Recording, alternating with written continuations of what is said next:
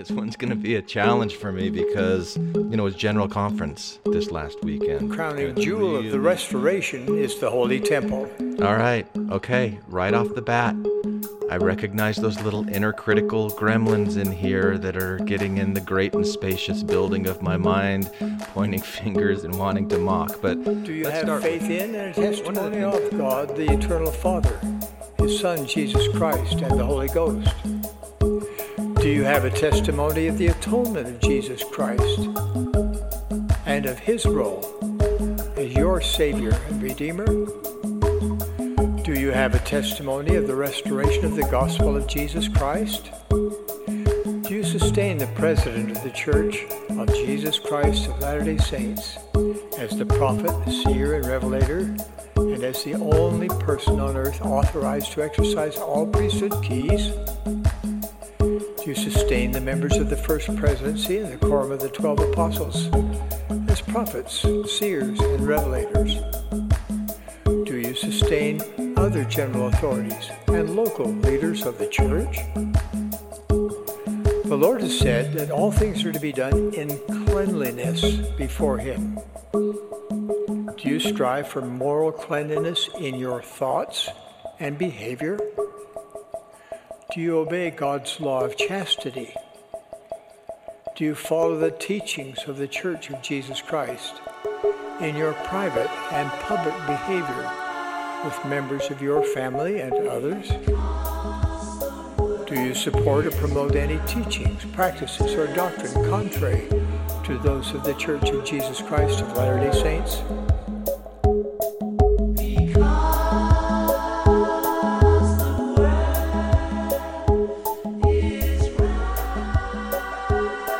Welcome back to the Happy Ex Mormon podcast, aka the Tao of Tao. This is episode two, and this one's going to be a challenge for me because, uh, you know, it was General Conference this last weekend, and it's really easy for me to fall back into these old habits that I've developed over time of just being critical and nitpicking the things that were said that I don't like. And if I'm really going to be the happy ex Mormon that I'm claiming that I want to be and I'm claiming that I am, then uh, I think I need to overcome the critical stuff. So that's going to be, but, but, but, but overcome it while I'm still aware of it. But how do I do this? How do I do this? Like what I think that I want to do is look at the world through the eyes of source energy.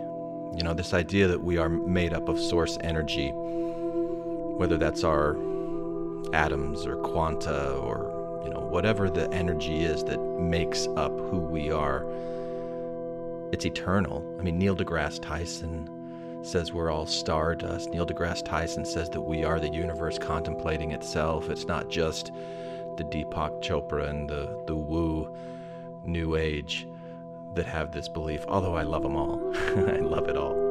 So if I'm going to be, if I'm going to start seeing myself as source energy and start looking at the world the way that an intelligent, highly evolved, most most evolved intelligent being in the universe would would look at the world. It's all through love. It's seeing everything and loving it and appreciating it for what it is, being grateful for it. So this is my challenge today, and I'm, I'm, I'm gonna do what on Infants on Thrones used to be called a smackdown, where uh, you may know that the Church of Jesus Christ of Latter-day Saints announced some changes to the Temple Recommend interview questions. So we're going to listen to President Nelson announce these changes and the reasons for, and I'm going to give my happy ex Mormon commentary on the changes, and I'm going to answer the Temple Recommend questions the way that I would answer it now as a happy ex Mormon who is true to how he feels, is looking at the world from a place of love and gratitude and struggling to do so. but, but doing it doing it to the best of my ability. So here's what we're going to do. We're going to start with President Nelson, and I'm just going to practice. I'm going to practice in front of you, and if I fall and scrape my knees as I do it, I hope it's at least good for a couple of laughs. So here is President Russell M. Nelson. The crowning jewel of the restoration is the Holy Temple. All right. Okay. Right off right off the bat, I recognize those little inner critical gremlins in here that are getting in the great and spacious building of my mind, pointing fingers and wanting to mock. But let's start with this. One of the things that I really recognize about President Russell M. Nelson is how serious he takes his calling, how serious he he approaches these things that he was raised, as was I, to believe that these things are true. And he has been faithful to those things and is a, a fantastic example of being faithful and magnifying the truthfulness of those things. He really believes it. He really, really believes it. And it shows. And it's an inspiration to people around him. So when he when he says that the crowning jewel of the restoration i mean i love the i love the flowery language. The crowning jewel of the restoration is the holy temple. I, you know that's not for me the crowning jewel of the restoration. To me the crowning jewel of the restoration and and by the restoration we mean those those things that were taught by joseph smith that then became codified and bureaucratized into a church. And it's interesting because the way that I look at early Mormonism and the way that I look at Joseph Smith now, I, I really see Joseph Smith in the same lines as a mystic, um, a psychic, an, an empath, um, someone who, especially the King Follett discourse, it's one of my favorite teachings of his. But I feel like he really took time to ponder the universe, to ponder existence. And he was hungry for information, and he, he went looking for information in all kinds of different places. And he had these great insights that really inspired a lot of people, and they formed a church around it. And in, in the early days, it was this message that you're not cut off from God. You don't have to go through organized religion because they're heart or their lips speak of me, but their hearts are far from me. Wasn't that what he was told in the first vision? The translation of the Book of Mormon and telling that story excited the hearts and minds of people who read it, not because there were horses in the Americas in pre Columbian times, um, but, but because it meant that God was still talking to people it meant that there was more than just what they had been given in the Bible and were kind of bored with and were kind of confused by. Because what happens all the times with these messages is that they get locked into a conservative pattern uh, for, for very good reasons, for reasons of love and reverence.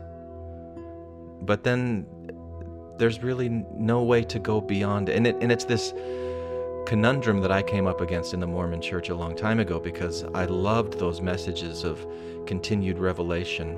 What is that article of faith? We believe all that has been revealed and that there will be a yet yet many great things to be revealed. It's something like that.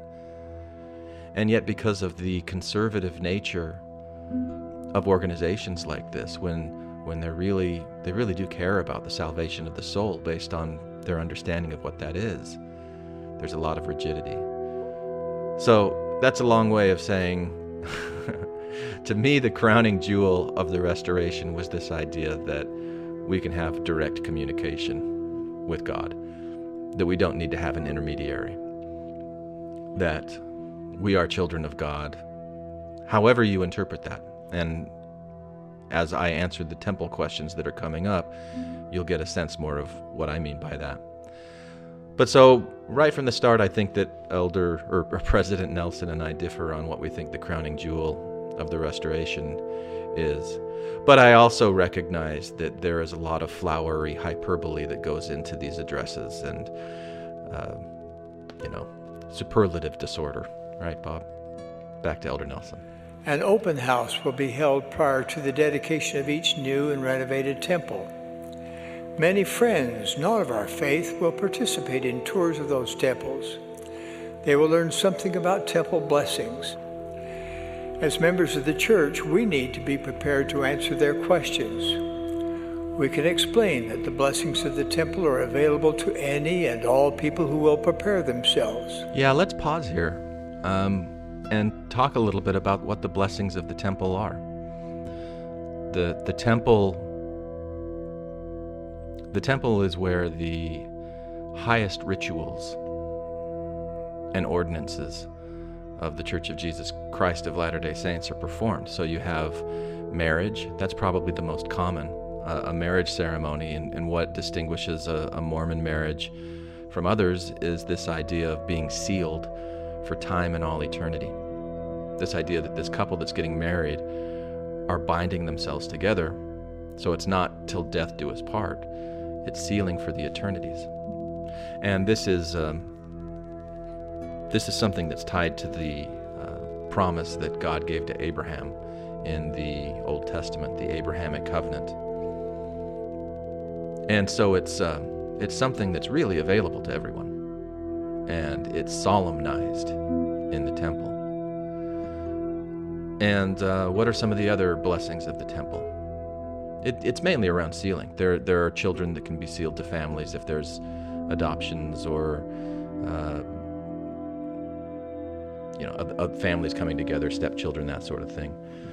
There are baptisms for the dead, which is a way to I don't know the if if someone dies and and they weren't baptized and they're in spirit prison, then they can have their work done for them, and the gates of spirit prison can be open and they can be in paradise. It's a it's a problematic idea that someone who wasn't tracted out by the Mormon missionaries in the world that they die and they go to spirit prison until a, a Mormon does a, an ordinance by proxy in the temple. I don't think that many Mormons really take that literalistic interpretation of it because they kind of lean towards, at least I did. I, I, leaned towards, well, God loves us and God won't punish people unfairly, and so we don't really need to worry about it that much. But this is an ordinance that's done in the temple, and it has to do with this, the sealing power. There's other those those are basically the blessings. It's it's the ability to, to seal people together for all time and eternity. Now, if you go back to this idea that I spoke about earlier about all of us being source energy, what what would that mean? If that were true, I mean, and it is true. We're, we are we are all made up of source energy, whatever that is. The real question isn't are we source energy? It's what is it, and is it intelligent in and of itself? That's my biggest question with it, and I think the answer is yes and it's eternal and it's indestructible. And there's there's this theoretical physicist named David Tong that I've talked about on podcasts before. He, he talks about quantum field theory, where he says that every electron is part of a big sea, a big ocean of electron, whatever whatever that material is. It's a field, it, and and what we see or detect as an electron is just kind of like like if you've got bed sheets that kind of crumple up together that where they crumple and they bundle up that's this quantum of bundle of energy. That's what the electron is that we see but it's actually every single connect, electron is connected to every other electron whether it's in a person or in a desk in an inanimate object wherever it is all things are connected. So all, all things are already sealed and the way that I feel about the sealing ordinance is that this was one of those truths that Joseph Smith recognized and pondered, and he was thinking, what's a way that I can teach this to people so that they can recognize that we are all actually one? That this idea of Zion, of becoming one, isn't a future goal, it's how we are right now. We are all connected right now. How can I show them that? Well, I could do this easy ordinance and follow, you know, rites of passage all around the world from time immemorial. the crowning jewel of, of human culture are these rites of passage, right? That are able to transform someone's identity, their sense of personal identity, their sense of group identity.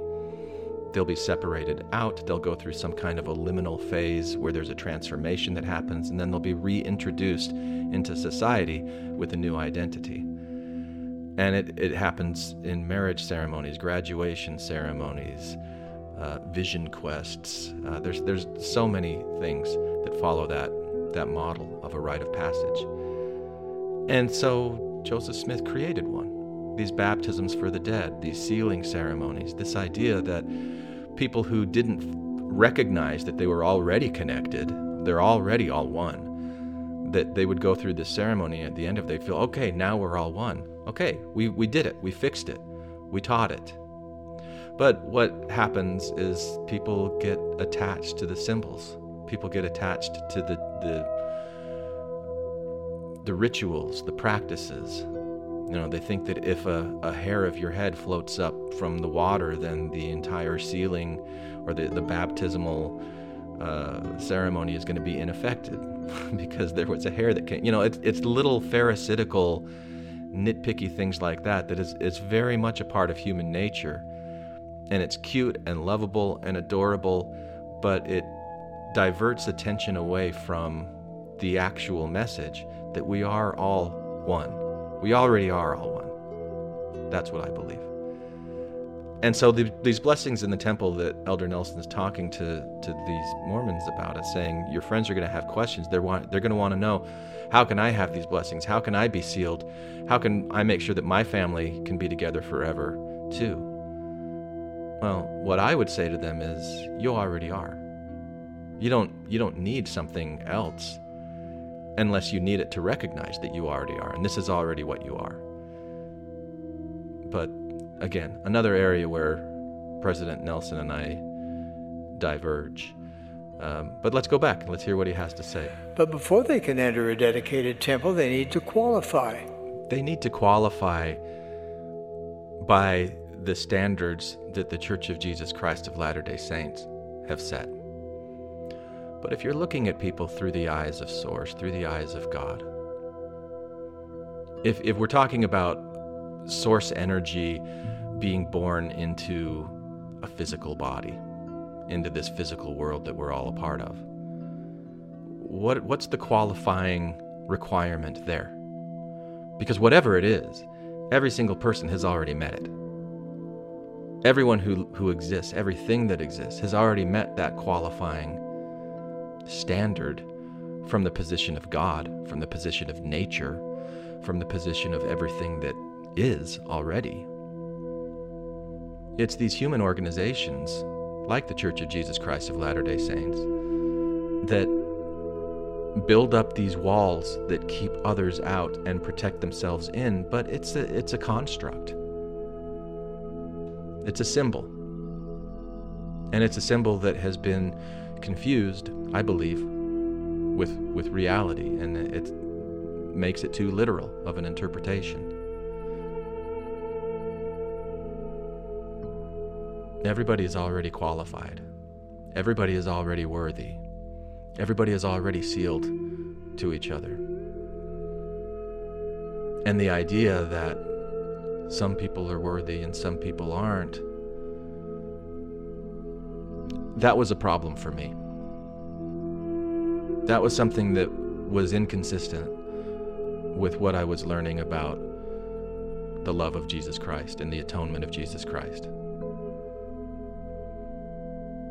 So let's go back. Let's go back to President Nelson. All requirements to enter the temple relate to personal holiness. To assess that readiness, each person who wants to enjoy the blessings of the temple will have two interviews. First, with a bishop, bishopric counselor, or branch president. Second, with a stake or mission president or one of his counselors.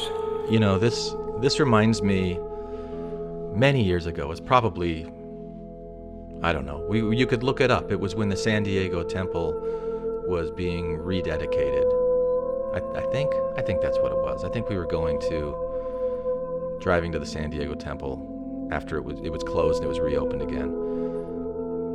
That's not that important of a detail.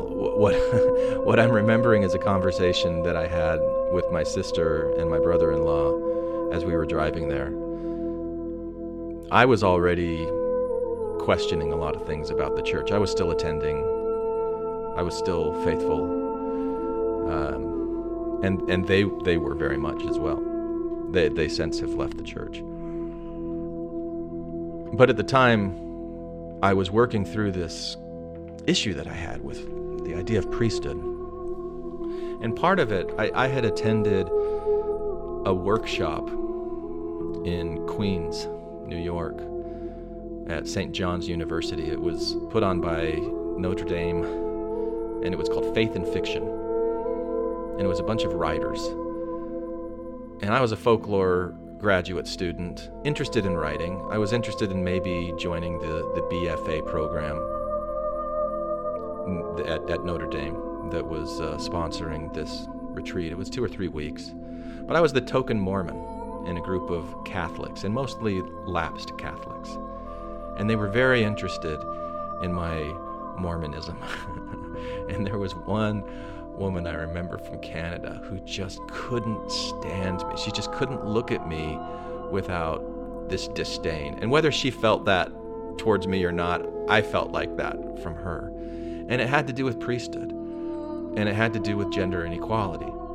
And this was years before the ordained women movement or anything like that. Um, well, not anything like that. There was ERA that goes back uh, the 70s, but but I I didn't know what to do with it. I didn't know how to respond to this derision that she had that there was exclusion, that there was a, an imbalance of opportunity and an imbalance of importance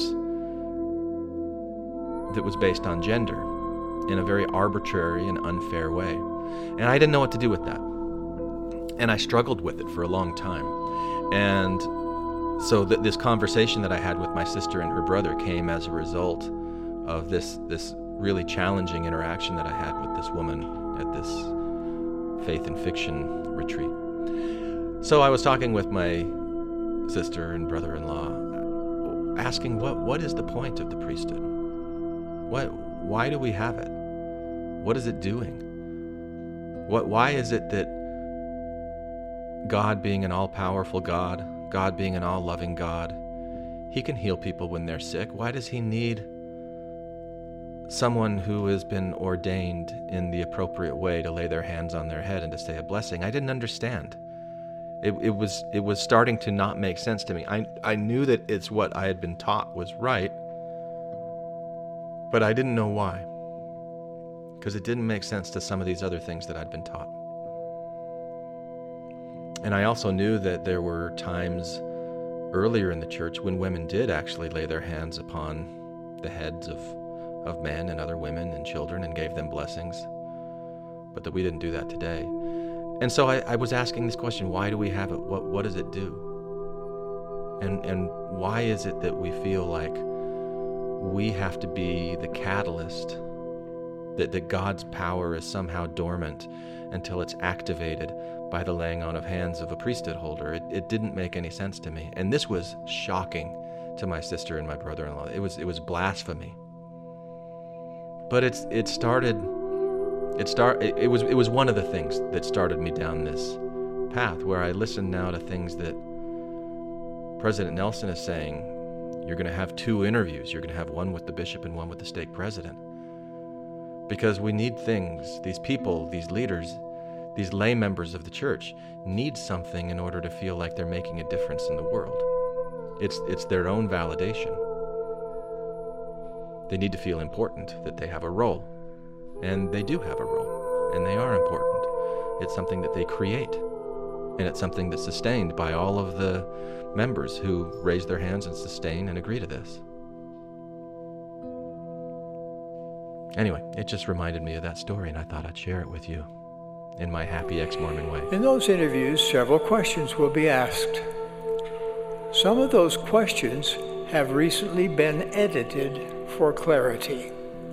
I would like to review them for you now. You know, it has been a really, really long time since I've sat down across from a bishop or a stake president and answered these temple questions, and that's even before they were edited for what they are now. So I'm really I'm really looking forward to this. This is going to be fun. And I get to do it with President Nelson. That's awesome. All right. All right, President Nelson. Lay him on me. Let's see if I'm worthy or not. Let's see. Do you have faith in and a testimony of God, the Eternal Father, His Son, Jesus Christ, and the Holy Ghost? Yes. I, no, yes, yes, I totally do. I, I call them different names than, than that.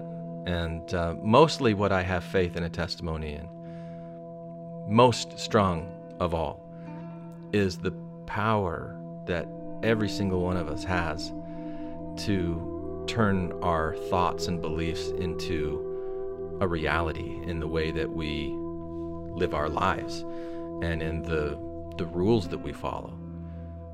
And um, there's so much tradition, so much tradition around God the Father and Jesus Christ and the Holy Ghost. In that tradition, those stories, of course, I see them as fictions but I believe that they're valid, worthwhile fictions. I have a testimony of the fictional nature, the value of these, these fictions, and the, the reality that comes from belief in these fictions and in following these fictions. And um, yeah, so I, I absolutely do. They're, they're real things. They are absolutely real fictions that have an impact on people's lives that is worth noting, is worth respecting, uh, it, it's worth learning about. It's it's really important stuff. So yes, yes, I don't think that's going to get me in the temple, but yes, yes, I do. Do you have a testimony of the atonement of Jesus Christ and of His role as your Savior and Redeemer? Yeah, I do. The atonement of Jesus Christ. Let's talk about that. Uh, here's here's here's how I see Jesus Christ. I see Jesus Christ. I, I see it as this incredibly powerful hero myth, this cultural hero myth that has shaped the lives of so many people. And there are messages. There's some conflicting messages. But most of the conflicting messages are the messages that are superimposed upon the story, upon the myth, from people, from leaders, from institutions. But the, the atonement tells you that you, there's forgiveness. There is eternal forgiveness for any and all sins. God's taken care of it. You don't have to worry. That's the good news. Fear not. Have faith. God's taken care of it. You don't have to worry. That's the good news. That's the atonement. God took upon himself all of the sins of the world. You're going to suffer. We all suffer. But the yoke of Christ is easy and his burden is light.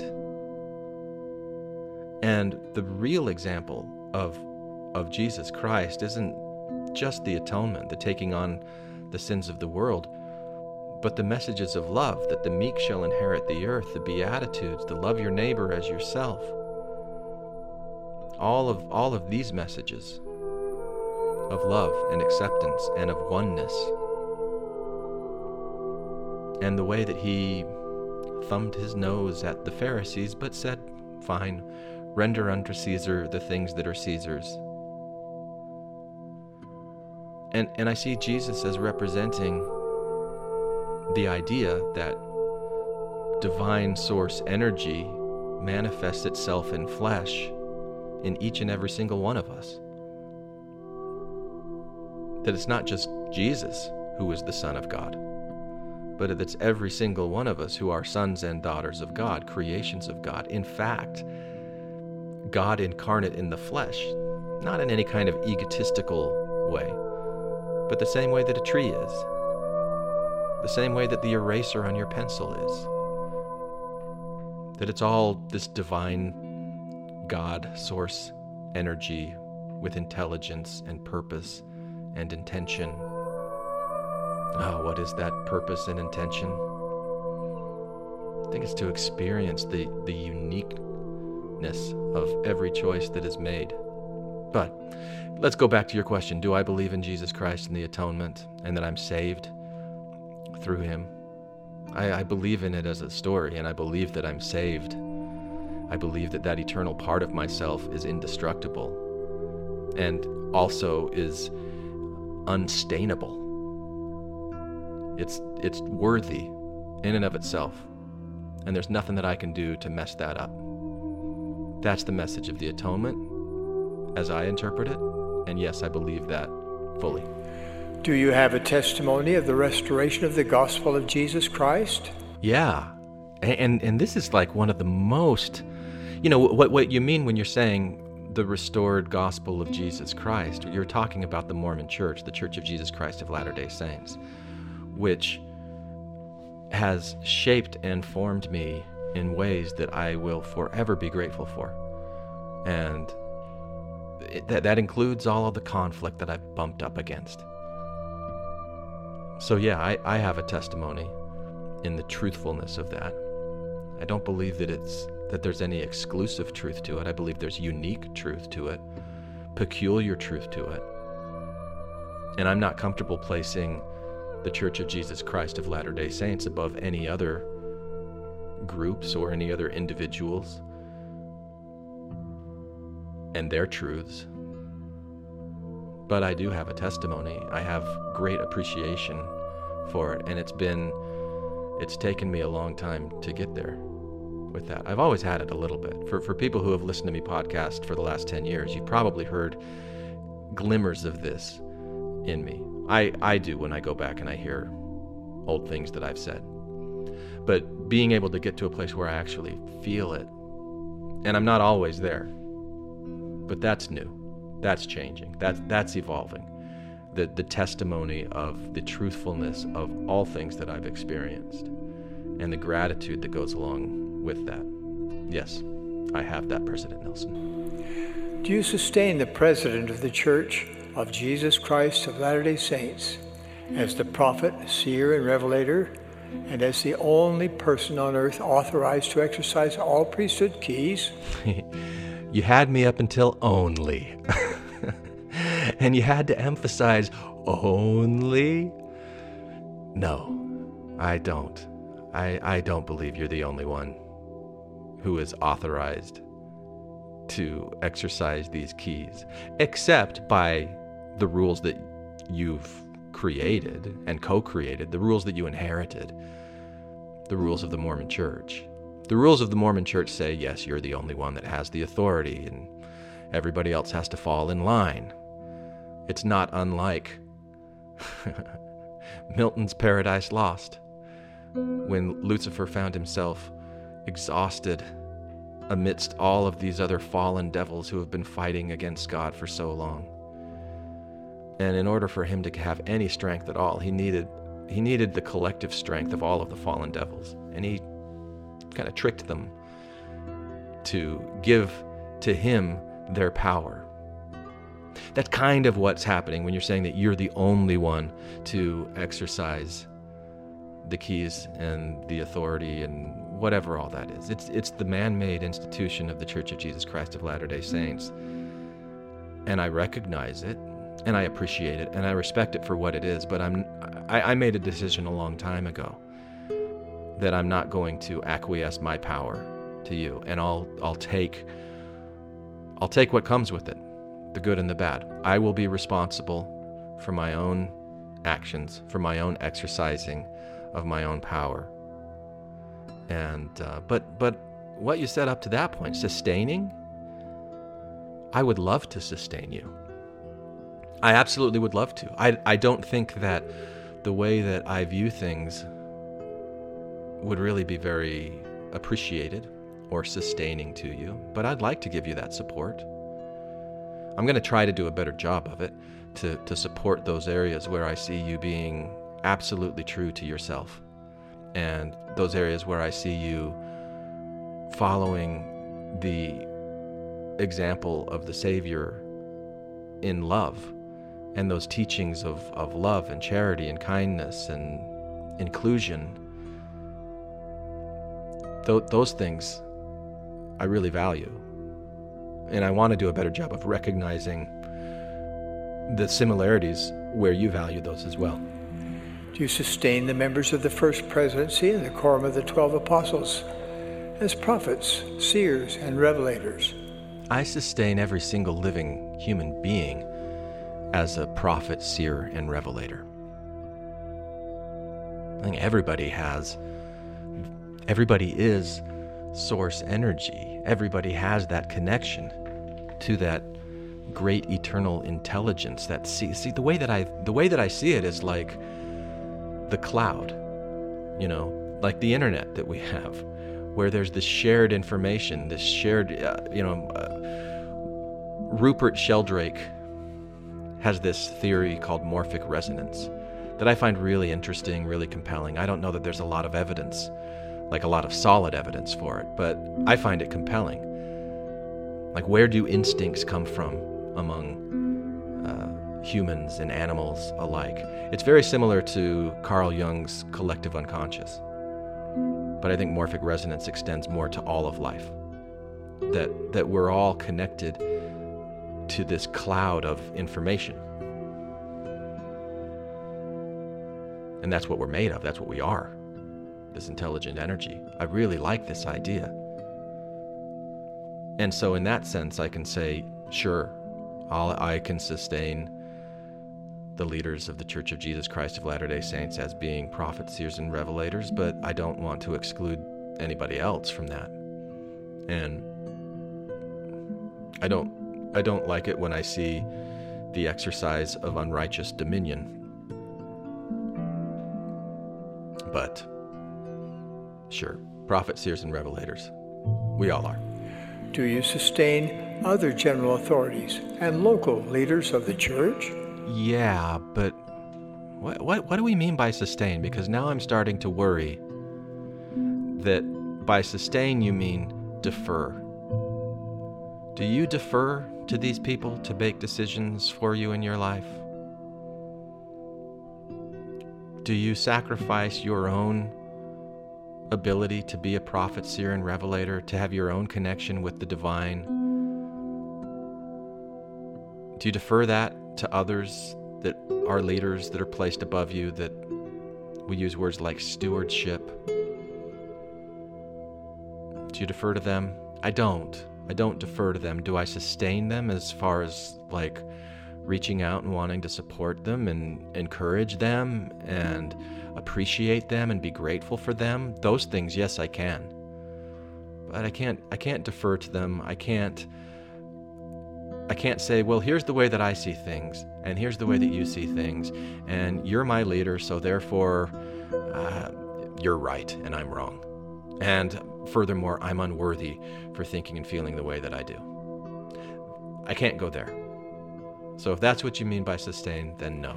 The Lord has said that all things are to be done in cleanliness before Him. Do you strive for moral cleanliness in your thoughts and behavior? Wow, th- this is this is a new one. This thing about cleanliness. It's kind of funny. It's it's really really funny. What does that mean? God, God in cleanliness, God in order.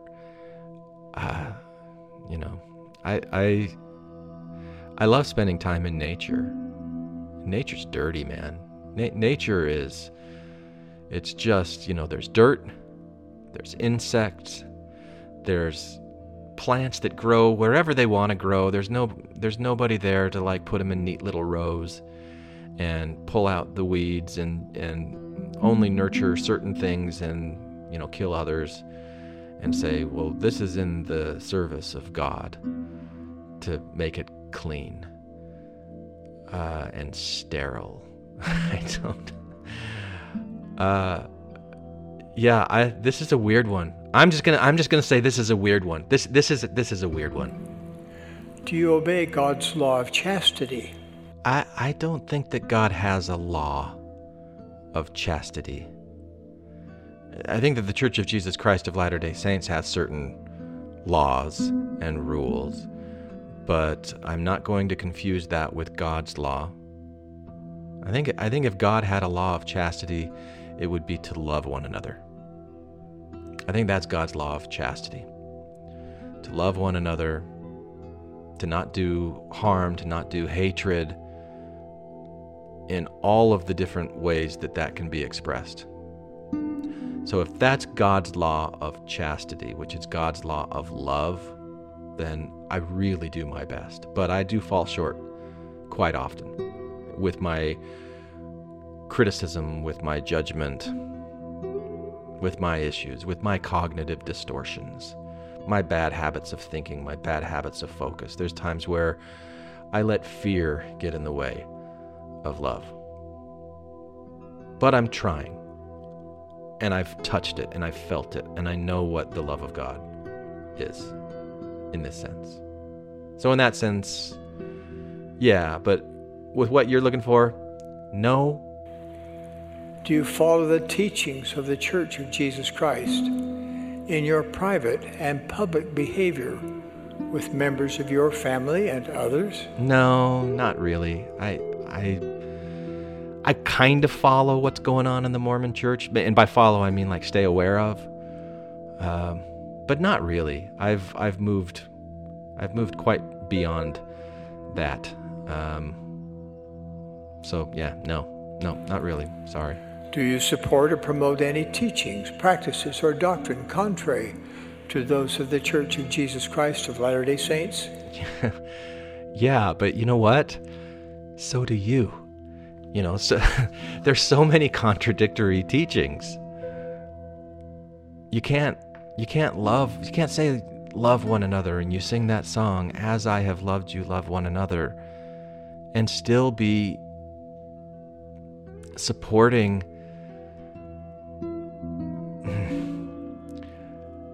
these positions that are not loving and accepting of people.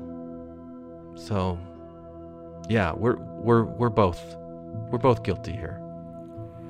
Do you strive to keep the Sabbath day holy, both at home and at church? Attend your meetings, prepare for, and worthily partake of the sacrament, and live your life in harmony with the laws and commandments of the gospel? Yeah, I'm I'm not doing very well on this quiz anymore. on these these questions. Uh, no, I I don't. I I don't treat the Sabbath day as any holier than any other day. Um, but you know, and and I don't take the sacrament, and I don't go to church. I don't know. I don't do any of those things. I I do personal study, and um, my own personal quest for spirituality and enlightenment. That I do, but uh, no, not not the stuff that you're talking about. I don't I don't fit the mold. I don't. Do you strive to be honest in all that you do? if I say yes, does that count? do, you, do you strive to be honest in all that you do? There are times where I strive to not be honest. I'm just being honest about that. Are you a full tithe payer? What? Did you say full or fool? Um, I'm neither anymore. Do you understand and obey the word of wisdom? I understand it and I obey it in the way that it was originally given, where I use my own discretion. It, it, should be called the word of discretion. I use my own wisdom, I use my own discretion on when and what I will put into my body. But I do drink coffee, so. Do you have any financial or other obligations to a former spouse or to children? If yes, are you current in meeting those obligations? Yay! Yay! I can answer that one right. Yes, I am. I am current. In fact, I'm kind of over current, but uh, we don't need to get into all that. Do you keep the covenants that you made in the temple, including wearing the temple garment as instructed in the endowment? No. No, not not the no. No, I don't. Are there serious sins in your life that need to be resolved with priesthood authorities as part of your repentance? Once again, no. But thank you for the offer. Do you consider yourself worthy to enter the Lord's house and participate in temple ordinances? Absolutely. I consider myself worthy to live in God's house, which is the world that we live in, all of it, that we all exist in, that we're here, that we have entered, that we are going about our daily lives in. Am I worthy to be here? Yes. Are you? Absolutely. Everyone is. We all are. Individual worthiness requires a total conversion of mind and heart to be more like the Lord, to be an honest citizen, to be a better example, and to be a holier person. I testify that such preparatory work brings innumerable blessings in this life and inconceivable blessings for the life to come, including the perpetuation of your family unit throughout all eternity in a state of never ending happiness. And I want to bear my testimony to you, President Nelson, that those promises are already realized. And that the very fact that we are here experiencing this mortal life is evidence that the eternal energies, the internal source energy, loves this, loves what it's doing. It loves being us. It loves playing this game. It loves this drama. It loves the contrast. It loves the ups and the downs, the horrific things as well as the wonderful things. It's all part of God's plan of happiness. And no one can stop it. No unhallowed hand, or hallowed hand for that matter. It's happening. And I do feel happiness. Not always, not never-ending happiness, but I'm figuring out, I'm figuring out how to turn it around better when I get into those dark places. And a lot of those dark places, I'm sorry, are a result of being conditioned from my very earliest years that there are conditions for love, conditions for worth conditions for acceptance. If you do X, Y, or Z, then you will get the blessings of God. I think it's, I think we already have them. I think they're already there. I think it's just a matter of opening up our eyes, softening our hearts, softening our egos, and just feeling what already is. And these things I say to you in the name of Jesus Christ. Amen. Thank you for listening to the Tao of Tao, aka the Happy Ex Mormon podcast. If you like what you hear, please give the podcast a five star rating and write a short review on iTunes or on whatever podcasting service you use. Now, this episode that you're listening to is, as always, a labor of love, and creating it is, as always, my absolute joy and pleasure. Now, I do need to make a living, however, so if you find this podcast to be entertaining, thought provoking, or valuable to you in any way, please flex your gratitude muscles by thanking me for my efforts with a direct donation in the amount of your choosing. Donation details can be found on my website, happyexmormon.com.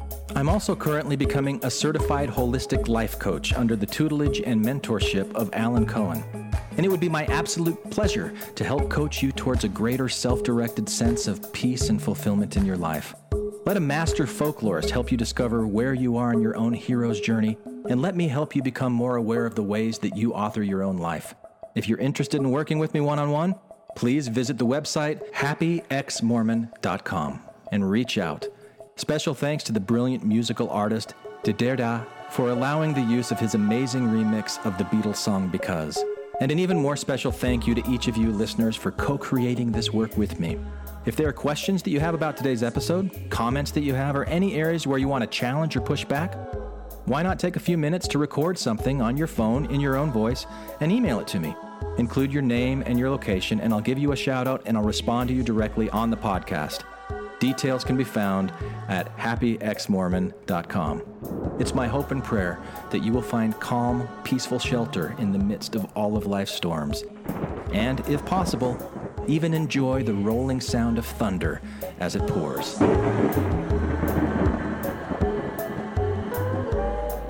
I was raised in a very um, heavy Judeo Christian background in education. And I was programmed to believe uh, about God and about Jesus and salvation. And What were you programmed to believe? uh, that uh, if you don't accept Christ as your Savior, there is no salvation in the next life. Well, now let's soften that so that it feels better to you. Okay. We were talking earlier about symbols, and someone was talking about the mantra of gum. And we say all religions and so many methodologies have found points of focus for you to focus upon. And we agree, people do sort of get carried away with the rhetoric. It's, it's true of every religion. Religions gravitate so far from where they started. But there isn't anything wrong with you identifying the essence of that and holding unto it. We see many, many people in many different religions closing their vibrational gap. In other words, their life is causing them to want, and their religion causes them to believe. And so there is nothing wrong with religion, and there is nothing wrong with that religion. But guidance outside of you can never replace guidance within you. And in fact, if you are really listening to what Jesus and so many others had to say, that was their dominant message. That kingdom of heaven that you are seeking is within. Now, we don't know how they got to the place that they're at. In other words, we agree that there are a whole lot of people who profess that as their religion who are very far from being connected to source energy. You can tell that because they don't feel good. Anyone who is angry in their religion isn't living it. But we don't want you to describe yourself as a recovering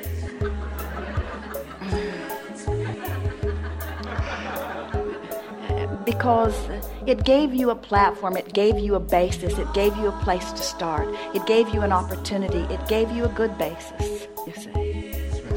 And now you're expanding from it, and that is good, and that is what all religions at the heart were teaching. It's an interesting thing to watch this movement of religions because someone gets into a vibration where she can interpret from source, and then others hear it and like the sound of it and begin to write it down. And all of that is fine until they conclude that the religion can only go as far as those words were. When the whole point of an experience like this, and everyone that was at the heart of every religion that you know of, was interpreting in some way. In the early days of Esther and Jerry doing this work, they did a radio show in San Antonio. One woman was describing her uh, outrage at what she was hearing, and when she stopped, we said to her, And what is it that you use as your source of guidance? And she said, I use the Bible. And we said, We have heard that it is a very good book, which annoyed her. And then we said to her, And how is it that that book has come to be? And she said, It came from God. And we said, And in what way was it translated or interpreted? In other words, how did it get from God to paper? How did it get from God to words? Someone received it and interpreted it. And do you know that woman had never thought about that? She had never thought about that. It had never occurred to her to think about that. All she knew for sure was that nobody ought to be now speaking from non physical energy. Nobody ought to be professing that they speak from God because God stopped speaking the day that book was finished. So now it turns out everybody's got a damn book and they're all professing that it's the book. And then they kill each other because you've got the wrong book you've got the wrong book you've got the wrong book you've got the wrong book. And we say bury those books.